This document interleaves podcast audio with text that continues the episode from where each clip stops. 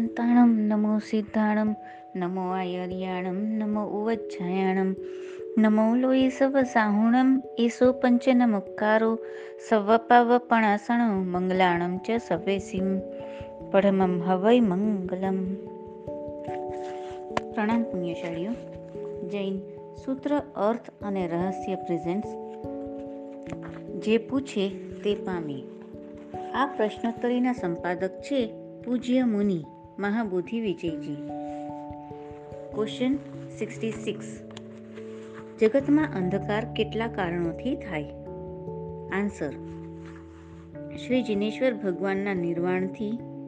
બીજું, શ્રી જિનેશ્વર ભગવાનના જ્ઞાનનો વિચ્છેદ થવાથી. ત્રીજું, પૂર્વના જ્ઞાનનો વિચ્છેદ થવાથી.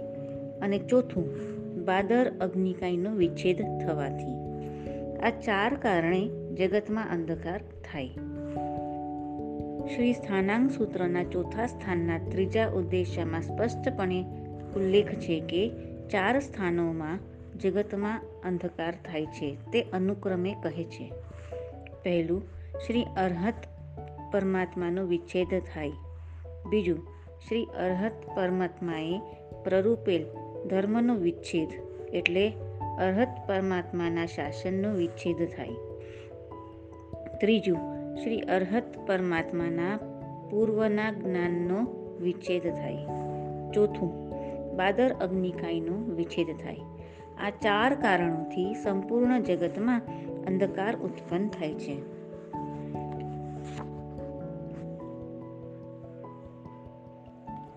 ક્વેશ્ચન સિક્સટી સેવન જીવ ગર્ભવાસમાં ઉત્કૃષ્ટો એટલે વધારેમાં વધારે કેટલો કાળ રહે?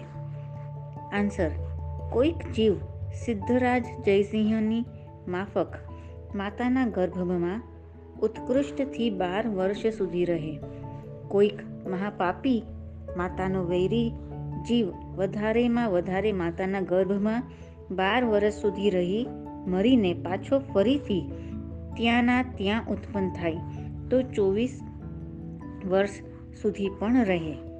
શ્રી પ્રવચન સારોદ્ધારના બસો એકતાલીસ ને બેતાલીસમાં દ્વારમાં કહેલ છે કે, મનુષ્ય સ્ત્રીઓને ઉત્કૃષ્ટતા ગર્ભની સ્થિતિ બાર વર્ષની હોય છે.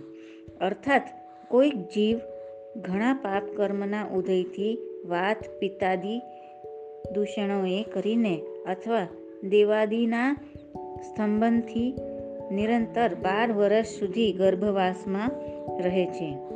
મનુષ્યને ગર્ભની ઉત્કૃષ્ટિ કાય સ્થિતિ ચોવીસ વર્ષની અર્થાત કોઈક જીવ બાર વર્ષ ગર્ભવાસમાં રહી અંતે મરી તેવા જ પ્રકારના કર્મના વશથી ગર્ભમાં રહેલ તે જ ક્લેવરમાં ઉત્પન્ન થઈ ફેર બાર વર્ષ જીવે. એમ બે વખત થઈને ચોવીસ વર્ષ જાણવા. ક્વેશ્ચન સિક્સટી એટ આત્મકલ્યાણના ઈચ્છનાર મુનિવરોને એકાકી વિચારવાની આજ્ઞા શાસ્ત્રમાં છે યા નહીં?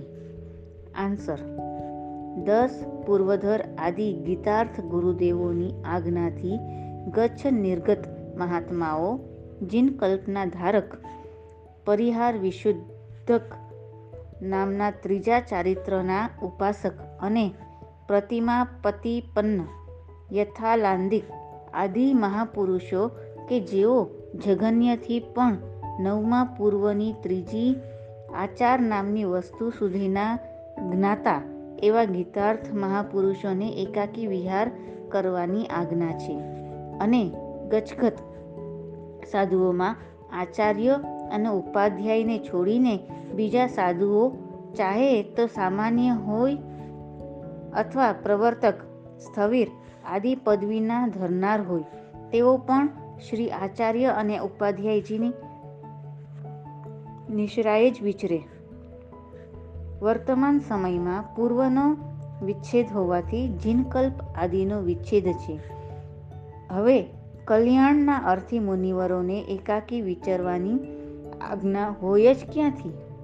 અર્થાત, એકાકી વિચારવાની આજ્ઞા શાસ્ત્રમાં તો નથી. શ્રી બૃહત્કલ્પ ભાષ્યની પીઠિકામાં ઉલ્લેખ છે કે, સાધુ મહર્ષિના વિહારના બે પ્રકાર છે. ગીતાર્થને સ્વતંત્ર વિચારવું તે પ્રથમ વિહાર. ગીતાર્થની નિશ્રાએ વિહાર કરવો તે બીજો ગીતાર્થ નિશ્રિત વિહાર. આ બે વિહાર સિવાય ત્રીજો વિહાર શ્રી જિનેશ્વર પરમાત્માએ કહેલ નથી. ગીતાર્થ કોને કોને કહીએ તો કહે છે, જીન જીન કલ્પિક નિયમે ગીતાર્થ. પરિહાર વિશુદ્ધિ પ્રતિમાધારી અને યથાલંદક યથાલંદક કલ્પી જગન્યથી પણ નવમ પૂર્વ અંતર્ગત આચાર નામ તૃતીય વસ્તુના જાણ હોવાથી અવશ્ય ગીતાર્થ જાણવા.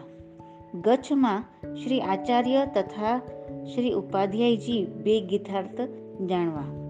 આ સર્વનો સ્વતંત્ર વિહાર હોય, બાકી સર્વ સાધુઓનો આચાર્ય અને ઉપાધ્યાયની નિશ્રાએ વિહાર હોય, પણ સ્વતંત્ર ન હોય. આ વાતને સ્પષ્ટ કરે છે કે જ્ઞાનાધિ વૃદ્ધિવાળા શ્રી આચાર્ય મહારાજ તથા શ્રી ઉપાધ્યાયજી મહારાજ સિવાયના શેષ ગીતાર્થ સાધુઓ પણ તેમની નિશ્રાએ જ, એટલે તેમની આજ્ઞાથી જ વિચરે, પણ સ્વતંત્ર કદાપી ન વિચરે. હવે સવાલ થાય કે શેષ કયા સાધુ?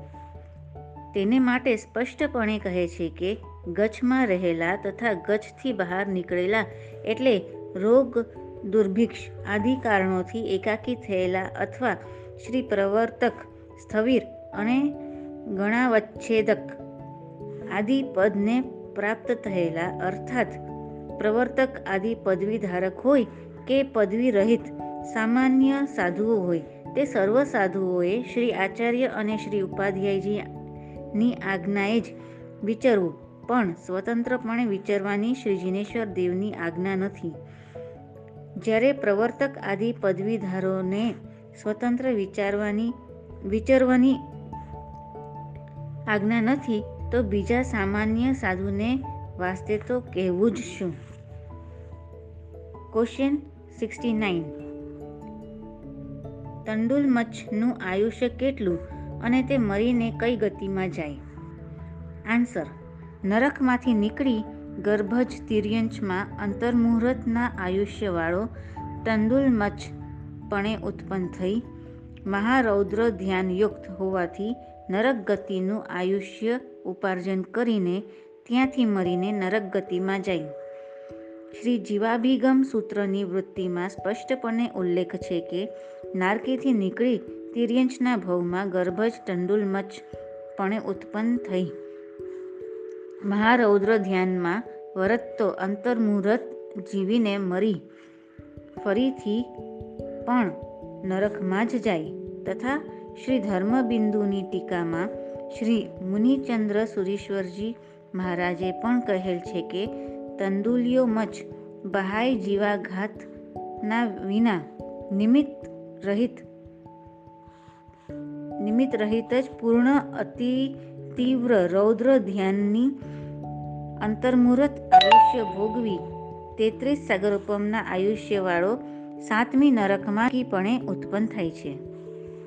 ક્વેશ્ચન સેવન્ટી શ્રી પ્રભવ સ્વામીજીએ શ્રી જંબુ સ્વામીજીની સાથે દીક્ષા લીધી. એવો ઉલ્લેખ છે. તો દીક્ષા અવસરે ભગવાન શ્રી જંબુ સ્વામીજીની વય સોળ વર્ષની. અને શ્રી પ્રભવ સ્વામીની વય ત્રીસ વર્ષની. શ્રી જંબુ સ્વામીજીનું સર્વ આયુષ્ય એંસી વર્ષનું અને શ્રી પ્રભવ સ્વામીજીનું સર્વ આયુષ્ય પંચ્યાસી વર્ષનું હોવાથી ગણના કરતાં શ્રી જંબુ સ્વામીજીની વિદ્યમાન અવસ્થામાં જ શ્રી પ્રભવ સ્વામીજીનો સ્વર્ગવાસ થવાનો સંભવ થાય છે.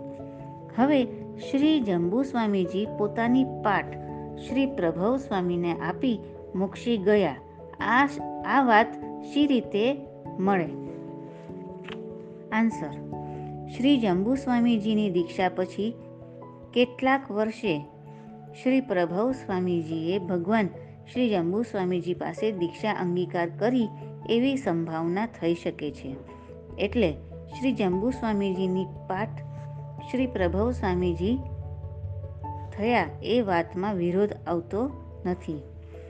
શ્રી સેન સુરેશ્વરજી મહારાજે સેન પ્રશ્નના ત્રીજા ઉલ્લાસમાં કહેલ છે કે, શ્રી જંબુ સ્વામી અને શ્રી પ્રભવ સ્વામીજીએ સાથે દીક્ષા અંગીકાર કરી છે. શ્રી જંબુ સ્વામીજી મહારાજનું સર્વ આયુષ્ય ચોરાશી વર્ષનું છે અને શ્રી પ્રભવ સ્વામીજી મહારાજનું સર્વ આયુષ્ય પંચ્યાસી વર્ષનું છે. સોળ વર્ષની વયમાં શ્રી જંબુ સ્વામીજી મહારાજે દીક્ષા લીધી. તે અવસરમાં દીક્ષા લેનાર શ્રી પ્રભવ સ્વામીજીની વય ત્રીસ વર્ષની. આ હેતુથી શ્રી જંબુ સ્વામીજીની વિદ્યમાનતામાં જ શ્રી પ્રભવ સ્વામીજીનું સર્વ સ્વર્ગગમન થાય તે કારણથી આ પટ્ટાવલીનો લેખ કેમ મળે? ઇતિ પ્રશ્ન અત્ર ઉત્તર. શ્રી જંબુ સ્વામીજીની દીક્ષા પછી કેટલાક વર્ષે શ્રી પ્રભવ સ્વામીજીની દીક્ષા સંભવે છે. તેથી કોઈ વિરોધ નથી. શ્રી પરિશિષ્ટ પર્વમાં કહેલ છે કે શ્રી પાંચમા ગણધર શ્રી સુધર્મા સ્વામી મહારાજને એમ પ્રાર્થના કરી ત્યારે પરિવાર સહિત શ્રી જંબુ સ્વામીજીને વિધિપૂર્વક દીક્ષા આપી. અન્યથા કાળમાં માતા પિતાને પૂછી શ્રી પ્રભવ સ્વામીજીને શ્રી જંબુ સ્વામીજીની પાસે આવી દીક્ષા અંગીકાર કરી. હવે આગળના સવાલ જવાબ આપણે નેક્સ્ટ ઓડિયોમાં જાણીશું. જીન આજ્ઞા વિરુદ્ધ કાંઈ પણ બોલાયું હોય તો મિચ્છામી દુક્કડમ પ્રણામ. અસ્તુ.